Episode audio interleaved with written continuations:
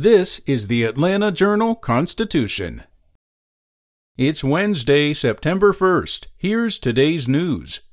Patients seriously ill with COVID 19 are now taking up a third of all Georgia hospital beds, a pandemic record. Adult ventilator use has far outpaced the previous peak in January. The state's official count of COVID 19 patients in Georgia's hospitals on Tuesday was just below the January peak number, but at times it has swelled past it and every hospital across Georgia is now full to the point of overflowing. Some have seen their COVID numbers drop, but that's in large part because patients are dying. With vaccination rates stubbornly low and the highly contagious Delta variant pervasive, hospitals expect numbers to keep climbing well into September.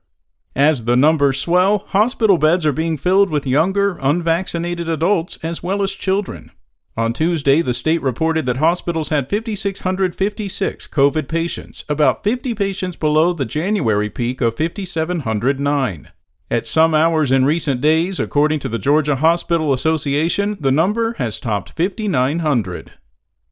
In other news, Clayton County Sheriff Victor Hill has been named in a new lawsuit alleging a Los Angeles man was beaten severely and put in a restraining chair for approximately four hours while in custody earlier this year at the Clayton County Jail. Gabriel Aries alleges in a federal lawsuit filed Monday in U.S. District Court in Atlanta that Clayton County deputies repeatedly, maliciously, and violently struck him in the shower area of the jail and then placed in a restraining chair outside the infirmary. The lawsuit says Aries was left with brain damage and other significant injuries.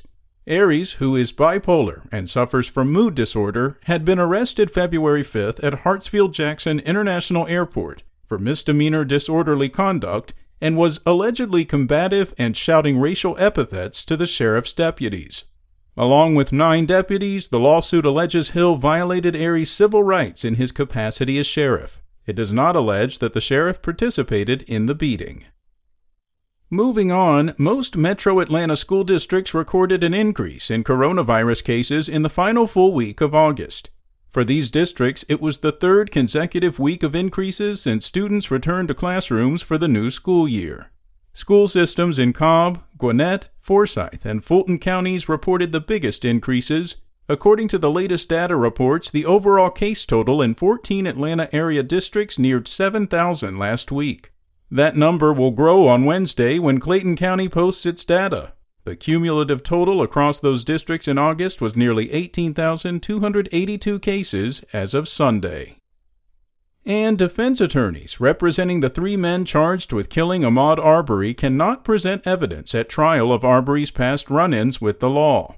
Superior Court Judge Timothy Walmsley's decision is a big victory for prosecutors, who had strongly opposed the defense attempts to get Arbery's past bad acts before a jury. Travis McMichael, his father Greg McMichael, and a neighbor, Roddie Bryan, are charged with murder in the fatal shooting of Arbery, who was unarmed. The three defendants are scheduled to stand trial in Brunswick on October 18th.